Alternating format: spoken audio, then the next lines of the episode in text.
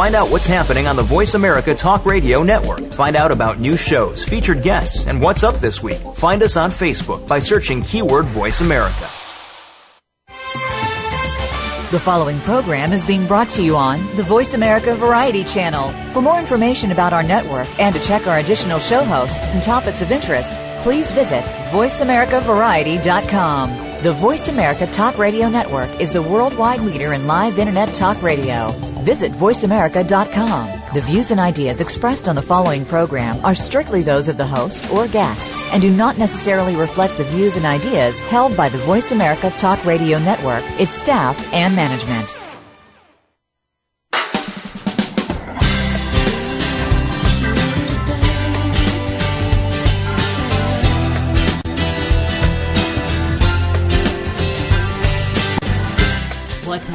Week on your favorite soap operas? It's time to talk about all the daytime drama on Soap Central Live with Dan J. Kroll. Get ready for the latest soap news, scoops, recaps, and interviews with your favorite daytime stars. Now, here's Dan. It's Friday, July 15th, and we are live this week for another edition of Soap Central Live. I'm your host, Dan Kroll, and I have to tell you, I am really looking forward to today's show. I'm sure that I've said it here on the show before, but in case you missed it, or in case I'm hallucinating, I love talking to people who are passionate about soap operas. It's just a fact, and I think that it's probably one of the main reasons that I agreed to do this show in the first place. There is just something to be said for people who get the soaps you know, the people who don't always love the stories or the characters, but somehow and for some reason they remain loyal and supportive to their shows. And my guest this week falls into that category. At least I think so. But before I bring her on to the show, just a reminder that if you want to join in on the discussion with us, you can give us a call at 866 472 5788. It is a toll free number. And if for some reason you're phone shy, you can also tweet your questions and comments at Soap Central Live.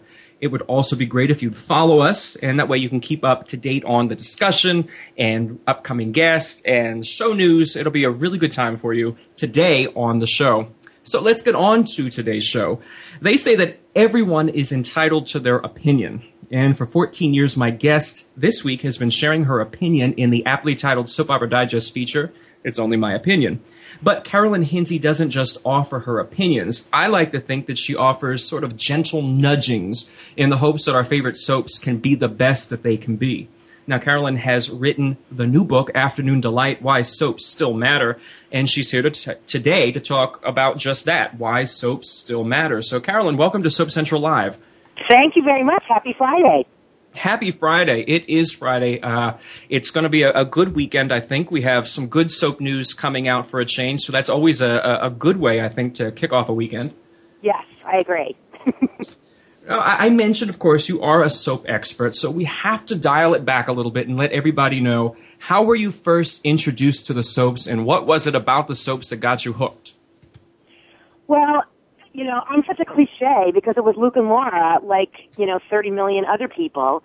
But I was in college at Indiana University and everybody in my sorority house watched Luke and Laura, you know, starting with, you know, the rape, which turned into, of course, the seduction and going on the run and, and the wigs and the, you know, sheet hung between them and, you know, hurry up and wait uh, for two years until they got married at the quote mayor's mansion and I was completely hooked by then. And then, of course, you start watching, well, what's the show before it, One Life? And what's the show before that?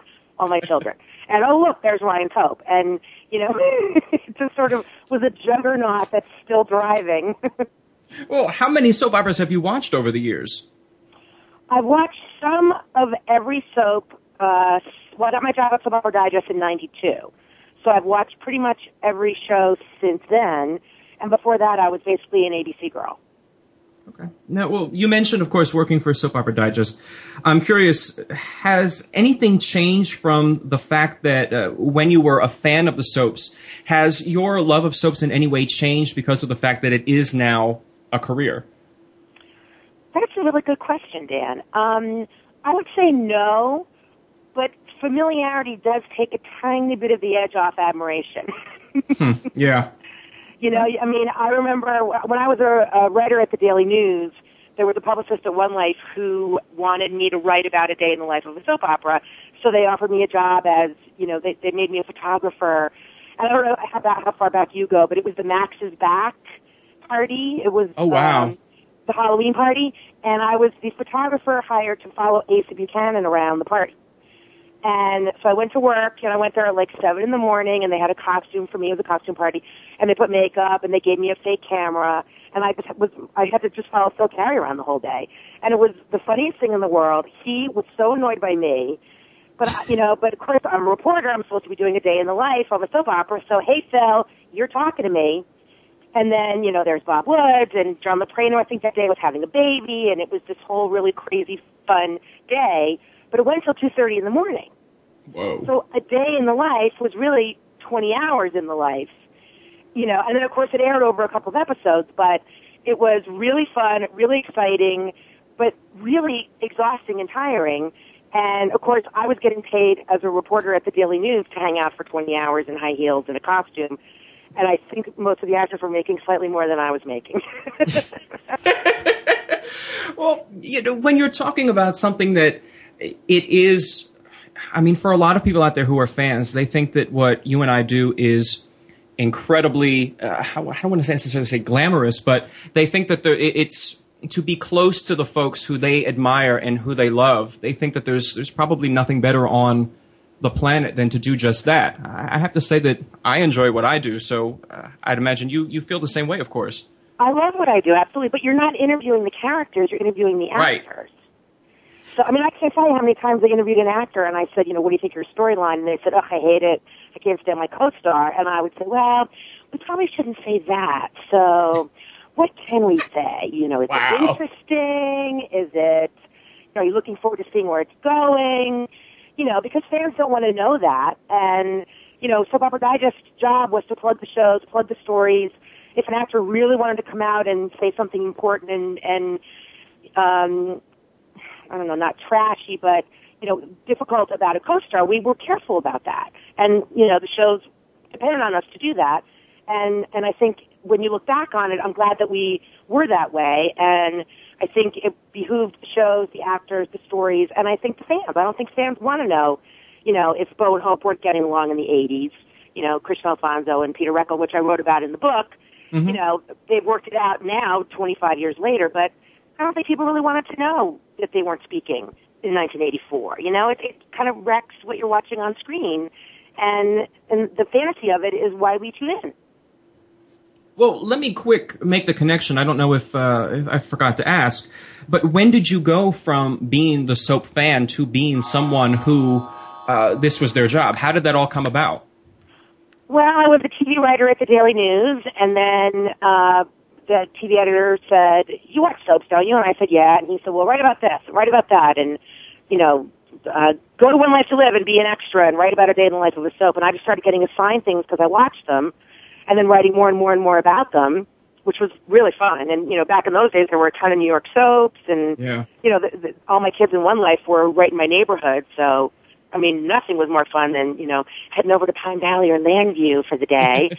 um, and then, you know, I, Lynn Leahey called me up in uh, 91, I think it was, or 92, and said, do you want to have lunch? And we had lunch, and I was watching, it's coincidentally, I was watching the Soap Opera Digest Awards, and I thought it was the coolest thing I'd ever seen. This magazine has its own award show, you know, hosted by Kelsey Grammer, Paul Reiser, all these big famous NBC stars, and every single soap star is at the Hilton at this huge dinner, just like the Golden Globes. And if you work at the magazine, you get to go and kind of be important.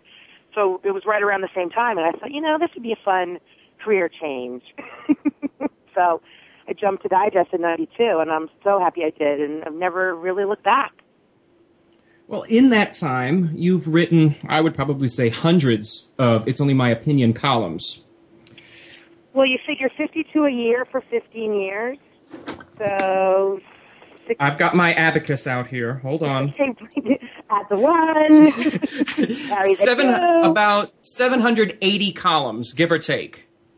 That's a lot of, that's a lot of columns.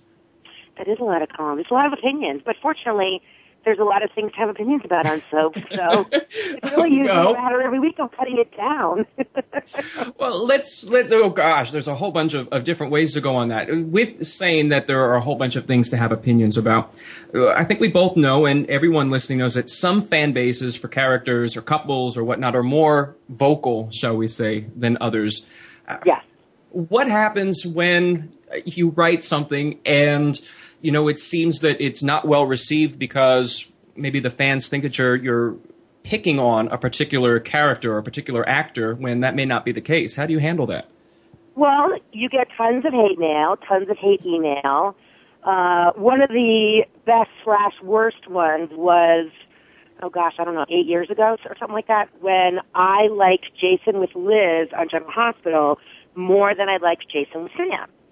I, you know, Sam wasn't related to Alexis at the time. She didn't really have a sense of humor.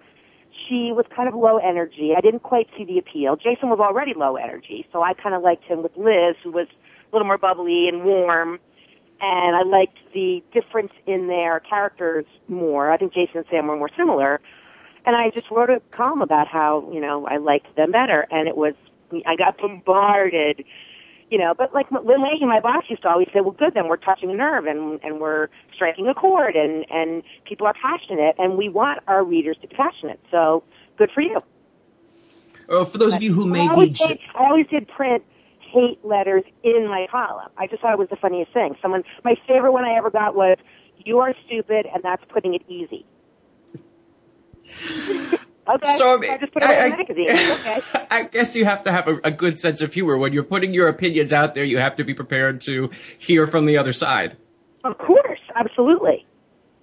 For those of you out there who may just be tuning in, I'm talking to Carolyn Hinsey, who, of course, you may know from Soap Opera Digest, but she has also put out a new book called Afternoon Delight Why Soap Still Matter. And we're going to talk about that and let everybody know how they can get their copy. But I, I find it interesting because of the fact that, as I mentioned, everyone is entitled to their opinions, Carolyn. So, have there been some columns for you that have been harder, or is there one column that stands out in your mind that was much harder to write than some of the others?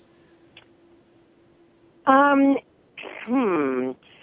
Well, when I'm really angry, it's hard for me to write a column that doesn't, that's still kind of funny and entertaining.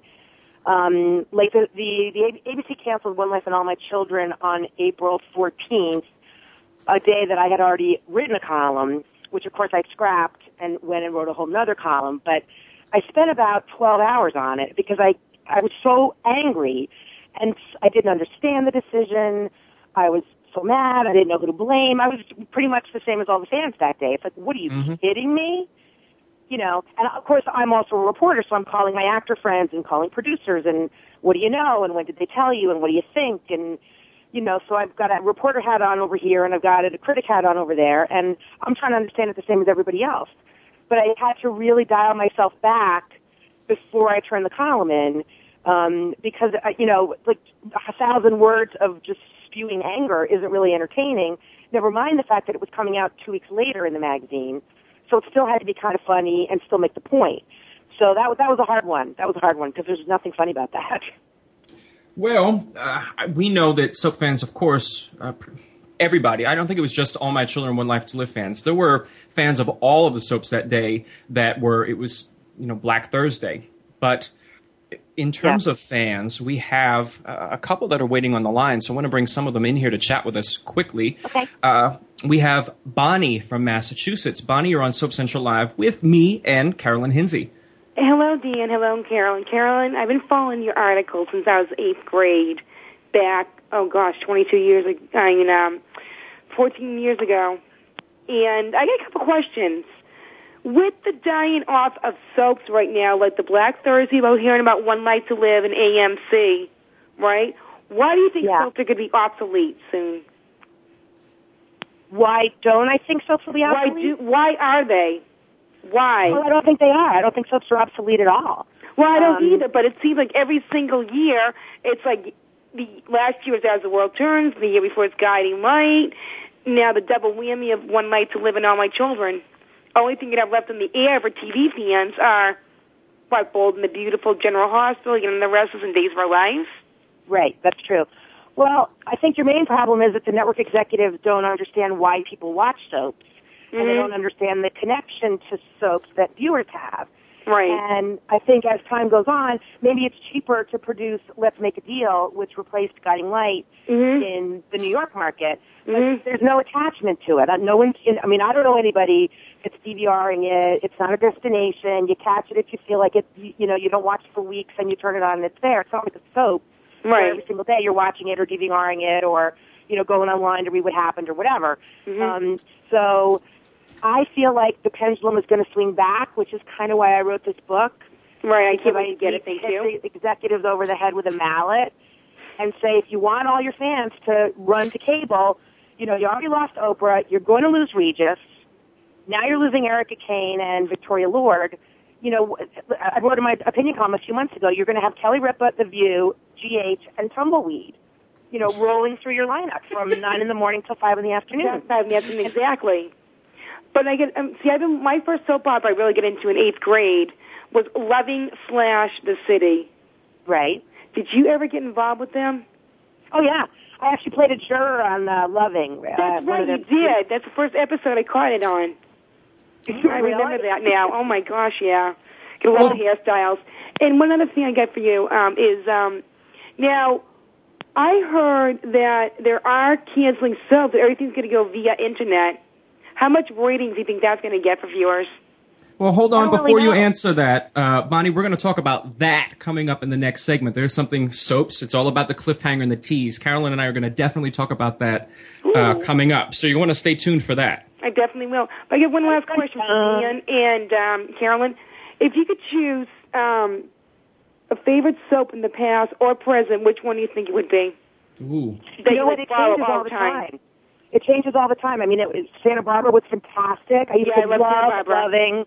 You yeah. know, the GH Nurses Ball were some of my very favorite episodes. I mean, I can point to every single show, honestly. Mm-hmm. I tell you, there are things that I just absolutely loved about it, so I could never just pick one. Right, exactly. I think my favorite one from Kansas for a while was Generation. Thank you. I think we lost Bonnie. Bonnie, I want to thank you for calling in. Thank uh, you we're so gonna take. Oh, there you are. Thank Thanks. Bonnie. No, I'm right here. uh, mine was Generations, and it was Santa Barbara. The two have been canceled. Way oh, back then. I'm sorry. I'm sorry. You always have YouTube, though, Bonnie. You know, well, I love you. YouTube. There's only so many mini clips. You can't get the whole things. Well, yeah, thank you for true. calling in, Bonnie. We want Thank to make sure that we get to great some of the other callers. Thank you. Thanks, you too. Uh, one of the things I was listening, and uh, I, I'm taken, of course, by the fact you say that it changes. You're you're being honest about uh, your favorite soaps, Carolyn. One of the things that I wonder if is lost sometimes in the column from some folks is that you don't use your opinion column because you dislike the soaps or because you know you want to uh, trash a particular character or a soap. What you do is all about wanting to make the soaps better. Well, thank you. I try to do that, and I try to just kind of shine a light on. Okay, this story isn't really working over here, but hey, look over here. You know, it's a vinyl record, you know, or a CD. And, you know, there's three songs you really, really love, and there's a couple songs you kind of like, and there's one song you can't stand. I mean, that's how a soap is. There's always four, five, six stories going on at once. And, I, I mean, I personally never like a new character. It takes me a really long time to get used to them. Stop taking time away from the people I like. Yeah. You know, we're creatures of habit, soap fans. We don't want to, we don't like change. We don't have to adjust to something new. You know, we hate recasts. Oh my gosh, I think it was five years before I could call, you know, uh, Peter Bergman and Jack Abbott. Um, so those are things kind of built in, you know, soap fans get it. And I think that's built into my column. I'm not saying fire these people or don't ever write them again. I'm saying, really? Ridge and Taylor, really? Well, I have to let everybody out there know that Carolyn's book has prompted me to do something that I said I would never do. Never done it before, didn't think I would do it, but I ended up doing it. Any ideas what it uh-huh. might be, Carolyn? No? well, for everybody out there, if you want to know what it is, you're going to have to wait a few more minutes. The answer's coming up on the other side of this commercial, so stay tuned for more of Soap Central Live. Talk, talk, talk. That's all we do is talk. If you'd like to talk, call us toll free right now at 1 866 472 5787. 1 866 472 5787. That's it. That's it. VoiceAmerica.com. Hey, Hey, soap fans, are you looking for the inside scoop on your favorite daytime drama series? For 15 years, soap fans have looked no further than SoapCentral.com. Every day, SoapCentral.com has comprehensive daily recaps of all the happenings on your favorite soap operas. Take a sneak peek ahead with the scoop for spoilers and previews, or share your thoughts with soap fans from around the world on our bustling message boards. If you're looking for a little history, or just looking to settle a bet with a friend, check out hundreds of character profiles and actor biographies. Now you'll be able to know who slept with who and who's come back from the dead the most times. Plus, exclusive interviews, red carpet coverage of the daytime Emmys, and much more. Whether you watch The Young and the Restless, General Hospital, All My Children, or any of the other soaps, SoapCentral.com will keep you tuning in tomorrow.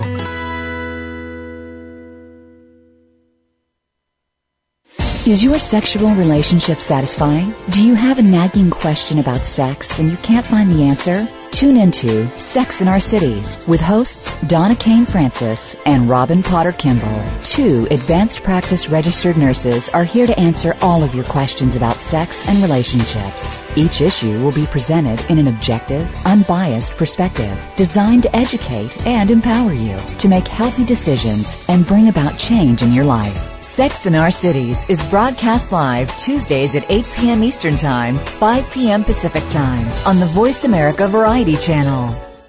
Talk, talk, talk. That's all we do is talk. If you'd like to talk, call us toll free right now at 1 866 472 5787.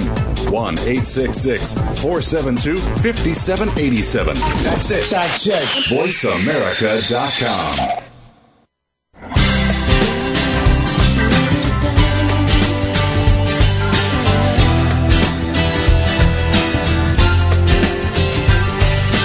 are tuned in today with Soap Central Live, starring Dan J. Kroll. Do you have a question, a comment, or you just want a dish? Please call in at 1 866 472 5788. That's 1 866 472 5788. Or drop a line to radio at soapcentral.com. Now, back to our stories. Hey everybody, welcome back to Soap Central Live. I'm your host Dan Kroll, and I am joined this week by Carolyn Hinsey. Carolyn, welcome back. Thank you. We before the break, I was mentioning that Carolyn's book, Afternoon Delight: Why Soap Still Matter, inspired me to do something that I said I would never do. And during the break, I was telling Carolyn what the answer is, but for you guys out there, I downloaded an ebook version of Afternoon Delight. I, Carolyn, said I would never download an ebook. I'm someone who likes to have the, the, the pages between my fingers. I like to, you know, bend the little tabs down and hear the crinkle Yep. of the book. But, you know, I, I have a tablet device and I thought this would be a great chance to, to sort of see what all the hubbub is about. And sure enough, I'm, I'm, I'm zipping through. It's not hard to read. I'm loving it. It's a, it's a good, happy thing. Oh, So- thank you very much. I'm glad. Well, and beyond that, uh, something for folks out there, because I have, I don't know about everybody else listening, I have enough electronic equipment uh, for a lifetime. I don't need anything else. I don't need another TiVo. I don't need another computer. Oh my gosh. Uh, so the fact that you don't need anything that you don't already have, you can even uh, download the book on your computer. It's a free Kindle application that you get for your computer. So you don't even need to buy anything to be able to get the ebook. It's kind of cool. I thought anyway. Well, welcome to 2011.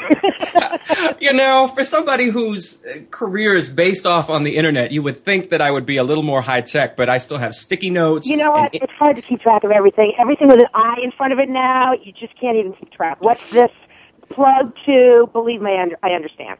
oh my gosh. So let's uh, dial it back a little bit, and I have to find out what inspired you to write the book Afternoon Delight.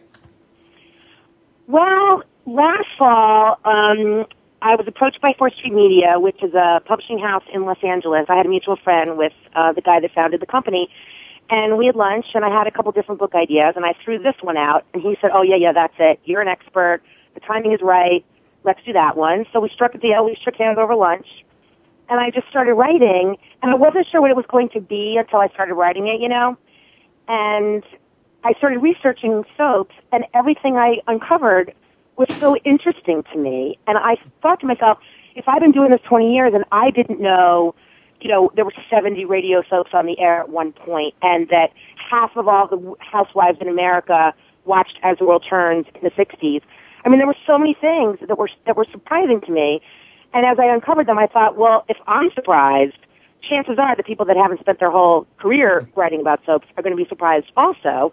And then I figured at the end of the book, if I could bring it all back around and smack a couple network executives on the head with it and say, stop canceling these shows and start valuing them, you know, put a little money into promotions, you know, appreciate the connection, you know, uh, figure fix the rating system, you know, all these things that would give you a true reading of why soaps matter and why they're so important to the millions and millions of us who watch them every day, then maybe I will have written a good book and, you know, saved a couple of soaps along the way.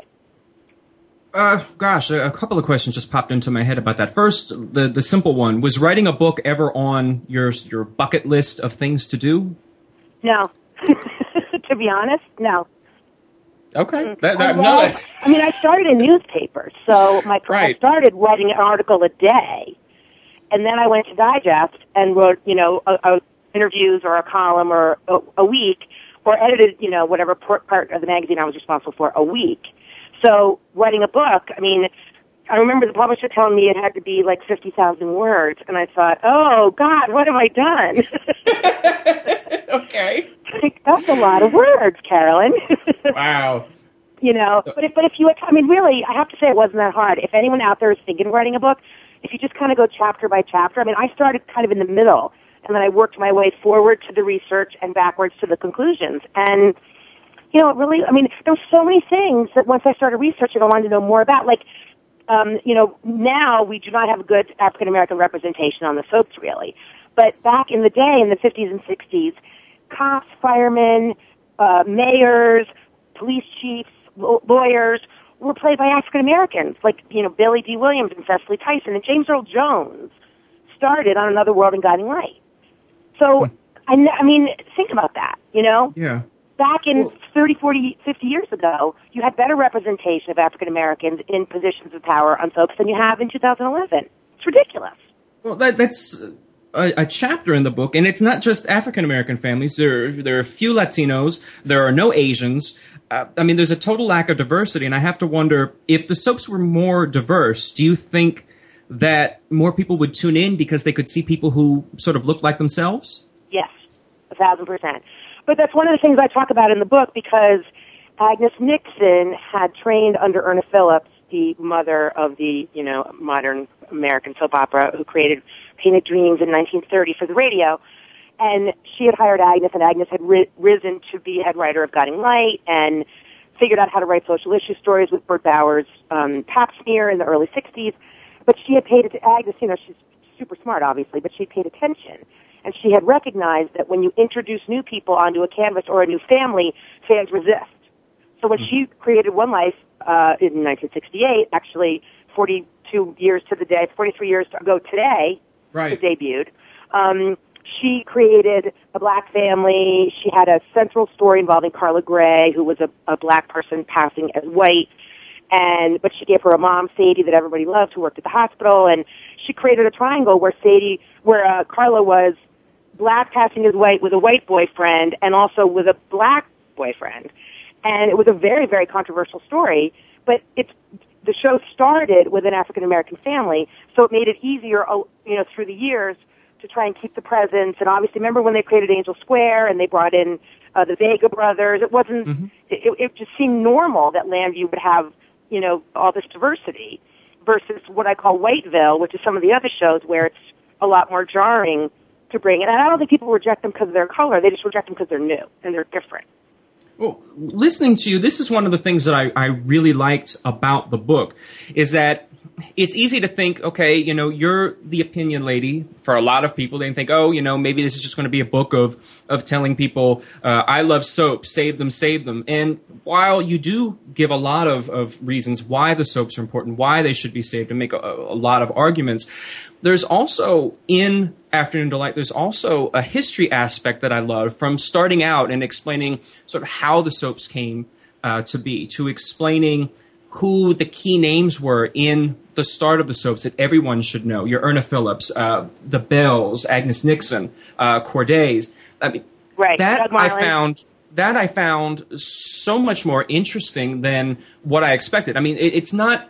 uh, Don't think it's a textbook out there, everybody. This isn't this isn't homework. But there's, I mean, I don't want to scare them away on the flip side. But there, there's so much in reading this that you may not be familiar with uh, soaps. As someone who uh, called in a, a couple of bits ago, uh, I, I can't recall uh, what was uh, her name was, but you know she watched. Yeah, she see my name, my self with names. Sometimes they they zoom in there and they zoom out. I'm just happy I remember who Erica and Vicky and Victor are. That's enough.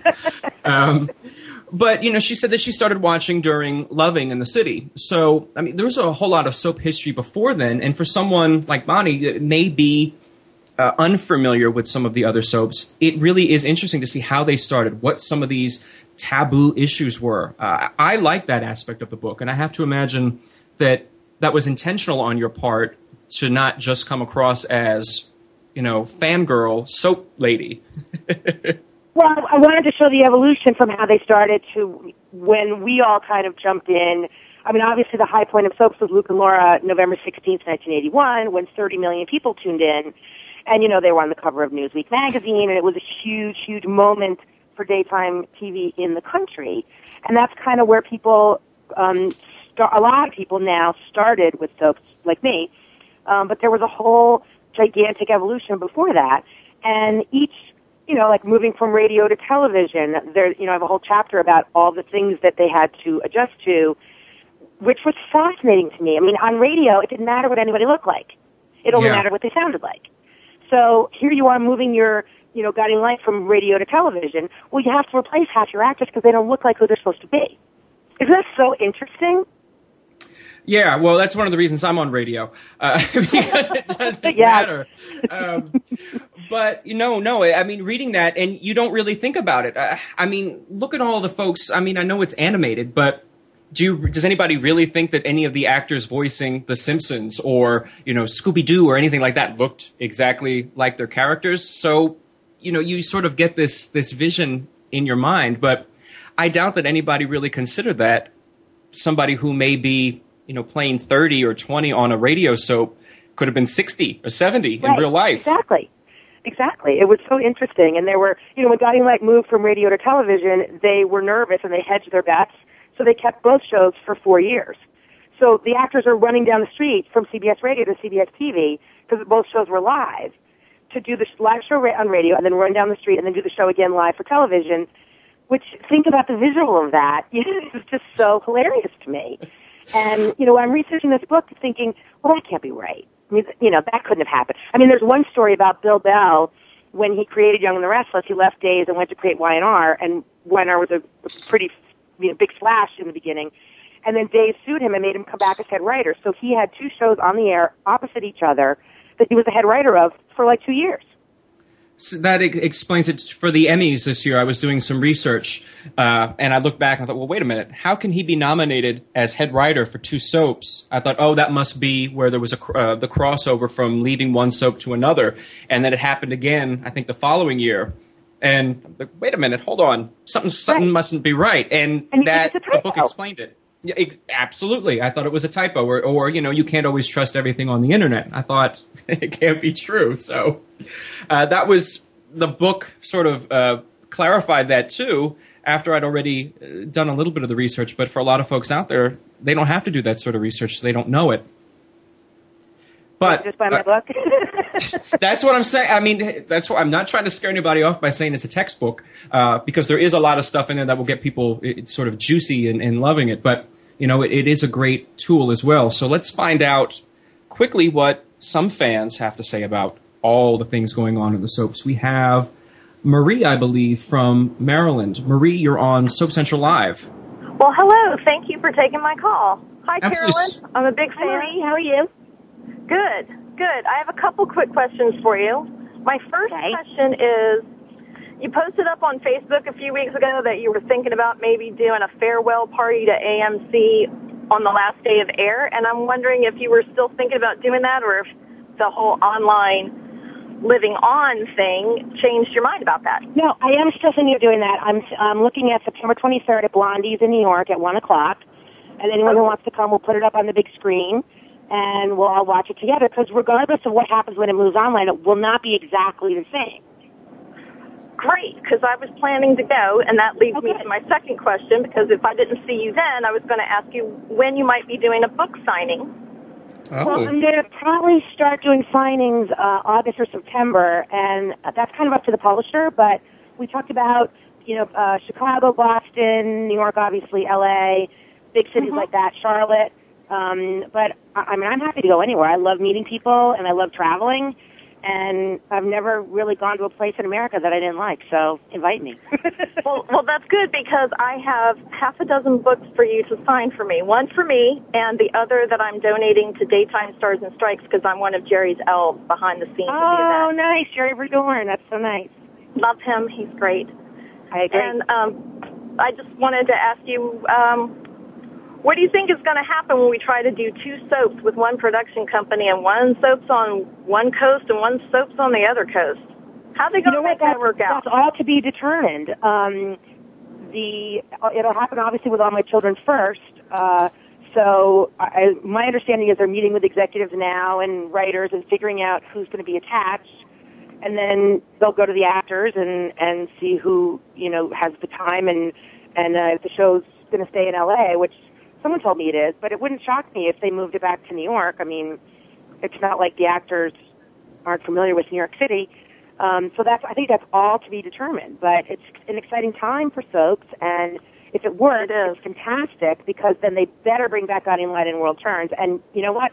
Throw in Another World and Loving and Santa Barbara while they're at it. I would love for to have all the soaps back in New York because that would mean that our event goes on. So I I'm think a lot of people a lot of people, not even just the fact New York, Marie. I think a lot of people just want the soaps back on the air. So I want yeah. to thank you for calling in and asking your questions. Thank, thank you very much. I'll see you on the 23rd. I will be there. Take care. Excellent. Well, Carolyn, uh, Marie gives the really good uh, chance to segue into this. Of course, your book talks about that soap operas started on the radio, made a transition to television when television was sort of the new thing, and people didn't know if they would succeed, and a lot didn't. Now we have a situation where All My Children, One Life to Live are going to be moving from broadcast television to the internet, which a lot of people still consider to be the new thing. So I want to get your opinion. Is this a case of the soaps again sort of leading the charge into a, a new frontier? Or is this, as some have suggested, sort of a way to pacify soap fans to make them forget about the fact that they were canceled in the first place? Well, like I said, it remains to be seen. I mean, our earlier conversation about electronics kind of plays into this. You know, do people have, do soap fans have computers? Do they have the ability to watch, you know, uh, high quality, uh, you know, television shows on their computers? I mean, what if it's pay? You know, what if Prospect Park says, you know, we want five dollars a month to watch all my children? I I know I would pay it. I think most people would, but you know that gets into a whole other area. That's just it's the same kind of frontier that television was for radio back in you know, the uh, in 1937 when, um, or no, I'm sorry, that's when they started on radio. In 19, you know, 51 to 6 when World Turn started, and they were moving to TV. It's just, how do we figure it out? There were a lot of bumps in the road. Um, there's a story in my book when Search for Tomorrow started, and they had a scene uh, that said, this scene takes place at the mailbox, and you know, that's all it said. And the director started screaming. Mary Stuart told the story to the Museum of Broadcasting you know, what mailbox? Where's the mailbox? Whose house is it at? Who's at the mailbox? Is there mail in the mailbox? I mean, they didn't know how to set a scene because it had all been on radio. It didn't matter. On radio, all you needed was the sound of a mailbox opening, you know?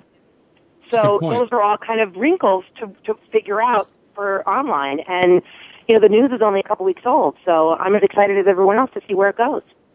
Well, let's backtrack a little bit to not gloss over something for folks out there who want to get their copy of Afternoon Delight. I know they can go to the soapbook.com, but where else can they go? What do they need to do in order to pick up a copy of the book? Well, I think the soapbook.com is the best place right now because they have uh, that has Kindle, iBook, Nook, you know, Hooker by Crook, you know, every way to buy a book is on there. Uh, it's also available on Amazon, but my understanding is that you get it faster if you go to the soapbook.com, which is right from the publisher And as of today, it's 20% off on that site. So, you know, you save a couple of bucks and you get the book faster. So I think that's what's not to like about that. and you know what? As uh, I guess Marie was saying, why not, if you're there, you can pick up a couple of copies uh, for gifts. It's it's a good put aside to wrap up and give to someone who you know is a soap fan uh, for a birthday or for whatever event might be coming up. Wow, that's very nice of you to say, and, and I'm happy to sign them. I mean, if people have bought them and want to bring them to the event on the 23rd uh, at Blondie's in September, I'm happy. I'm happy to sign any book anywhere I see someone, and uh, you know, hopefully, if we have signings, you know, I can uh, you know inscribe them to people and write my thought for the day. You know, like bring back Santa Barbara. and then tomorrow's will be bring back passions, bring back Port Charles, bring back another world. There's a whole lot of bring backs that we could do. There's a whole lot of bring backs, right? Yeah. Although you know, I wasn't a huge fan of passions. I didn't. I didn't. It was aimed at teenagers, and it was too repetitive for me personally. That was, you know, Michael Logan and I'd love to have these fights. He just thought passions was the greatest thing. He loved Jim Reilly. He wrote about it all the time. And I just didn't get it. I just thought, like, I watched Monday's episode. Don't spend Tuesday, Wednesday, and Thursday telling me what happened Monday. You know, but for younger people that weren't watching every day, they needed to repeat it more. So that, I mean, I realize I'm in the minority, but I did not get passions. I didn't get it. Did you? It made me feel old. Uh, I don't like to feel old, but I did, you know, every now and again you tune in and, and you see uh, an orangutan as a nurse and you have to sit and watch and see why is there an orangutan as a nurse. So. well, I have to say the day that Timmy the doll had his operation yeah. and that poor little actor died in real life, that was a, that was a rough, uh, life imitating art moment. Do you remember that? Yeah, um, Josh Ryan Evans. That was yes. yeah, that was one of those people have always heard in TV history that I guess uh, uh, Lucille Ball, maybe I think she she went into labor in real life the day that uh, little, little Ricky, Ricky, was, was born. On, yeah. But this was, I mean, this wasn't a celebration. This was sort of spooky, scary, and, and very sad to have someone so young uh, die so sort of unexpectedly. Oh was, my God, it was horrible. And at the magazine, yeah. we didn't believe it. I remember that day, and we heard about it, and we said, "No, the the character died. That's not right." Everyone's confusing. People are confused. And then it turned out, oh, holy cow, the actor died too. It was really something. So yeah. there's lots of moments like that in soap operas. Well, uh, you know, since you've opened the door for that too, one of the things you also mentioned in the book uh, and elsewhere is that soap fans have a tendency to, how do we say, uh, maybe forgive certain things that happen on the soaps that aren't quite realistic or maybe totally believable. But anyone who's not a soap fan who watches the same thing sort of rolls their eyes, and that's what they point as as saying, "Oh, this is why soaps are stupid." Uh, so, what is it about soap fans that will sort of allow them to accept the wink, wink about you know someone not going to jail, for example, for you know killing half the town? Well, first of all, we're smart, so we know if someone does go to jail, then we probably won't get to see them or their story's going to be stupid because what can they possibly do in jail? You know, there's no, I mean, unless they live in one of those towns with tons of conjugal visits and, you know, a rotating uh, door of suitors. Jeez. Um, you know, it's, it's, it puts an end to the story. So a character like Adam on Young and the Restless, it's a terrible character. He, there's nothing likable about him, but Michael Muhney, the actor, is so magnetic, and people really respond to the actor. So we kind of forgive the way the story has gone because we want to keep watching him personally. Um, and it's and we're in on the joke. You know, all these. I have a whole chapter called Soaps 101 where I just explain all these things about soaps, like no one ever carries money, and if, if a girl ever carries a purse, it's a big purse, and it's to cover her pregnant belly in real life that she's hiding because her character's not pregnant. And like, there's never been a DNA test in the history of soaps that wasn't switched. Otherwise, why bother?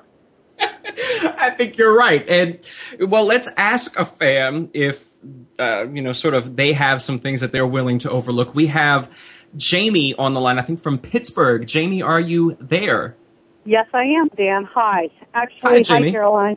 Hi, Caroline. Hi. Sorry, Dan. This is Turbo. Oh, hey! Welcome How to the you show. Doing? I'm fine. So, you know, we finally got you on the show here. Let me ask you, as a soap fan, have there been some things that have been crazy in the history of your watching soaps that you've been willing to overlook because, well, because you like the character or because you just knew that it was a wink wink to the audience? Well, I think that happens like weekly on the soaps that I watch.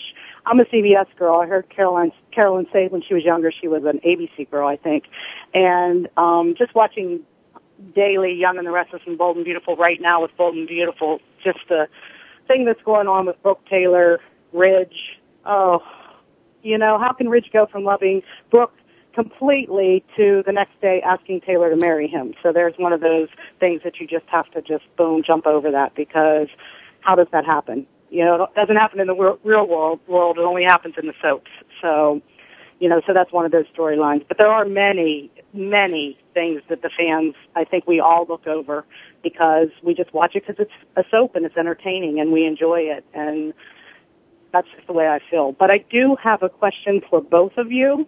Uh-oh. And okay. it concerns it concerns the move from the television to the internet, and not necessarily just all my children and One Life to Live doing this.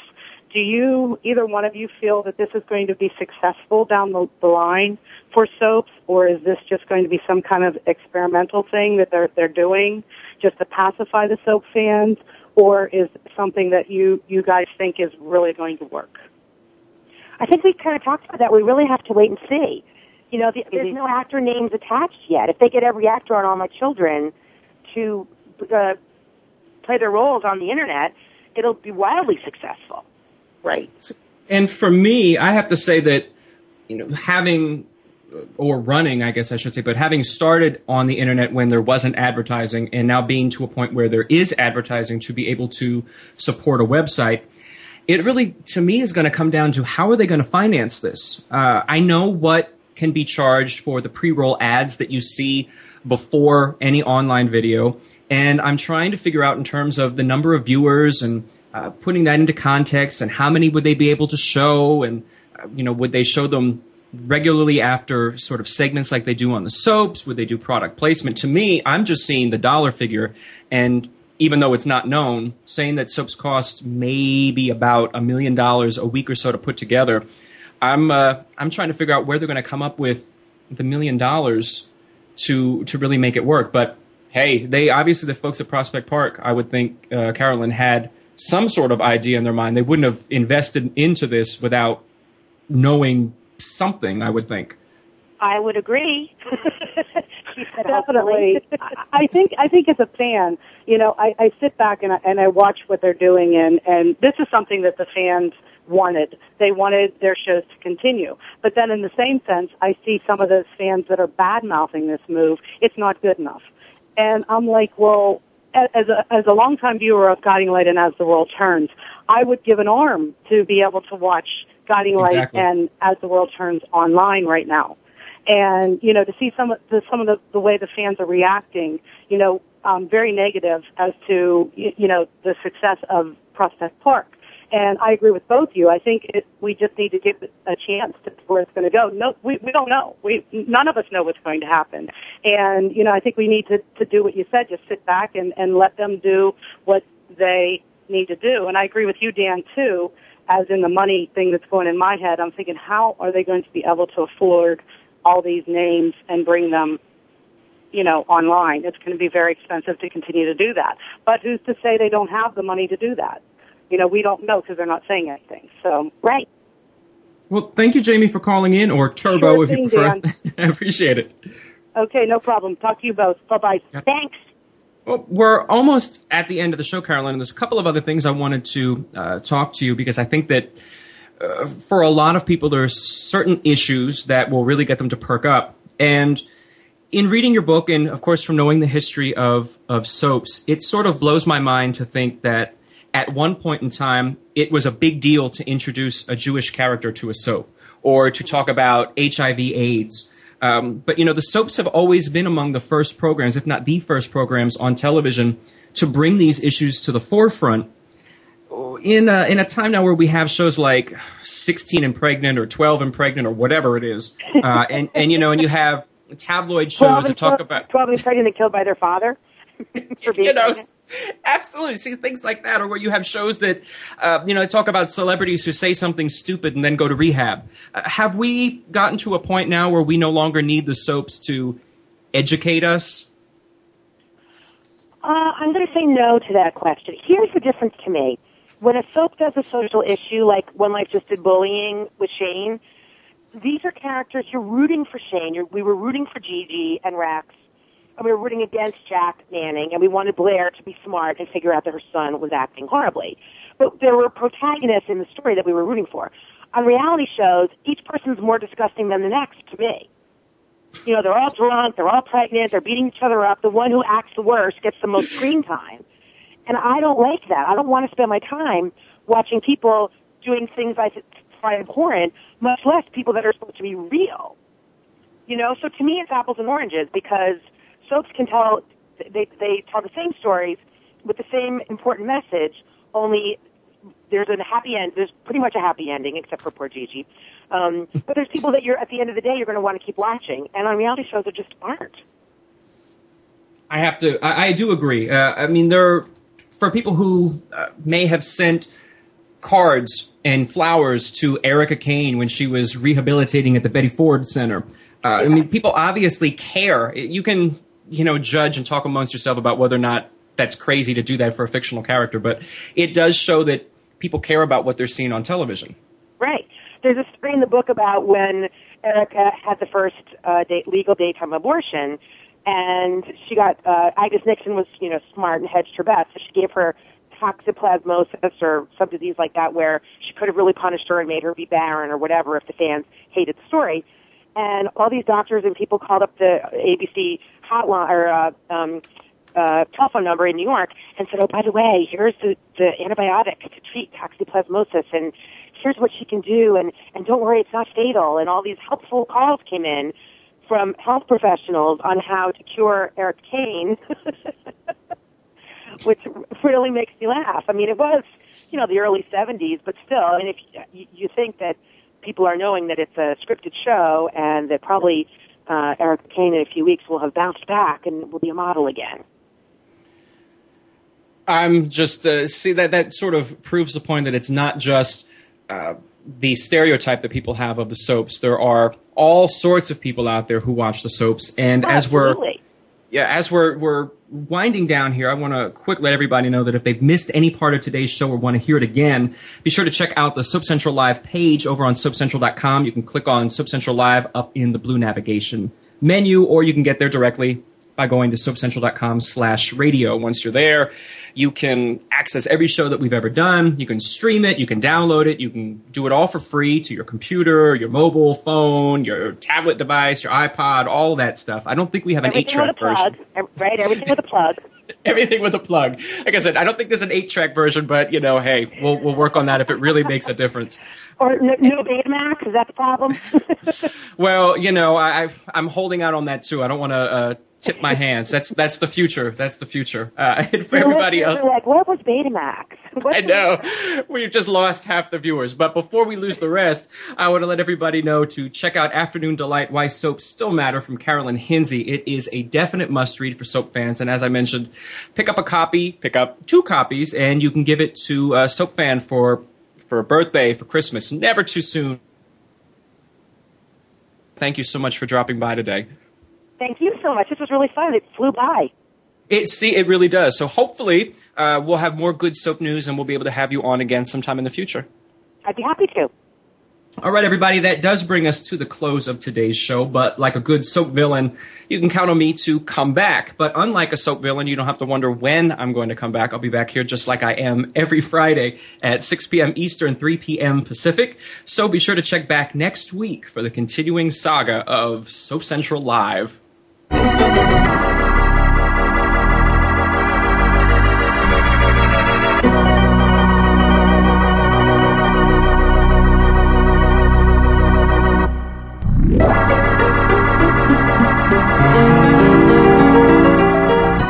Join us next time for the continuing story of all your favorite soaps.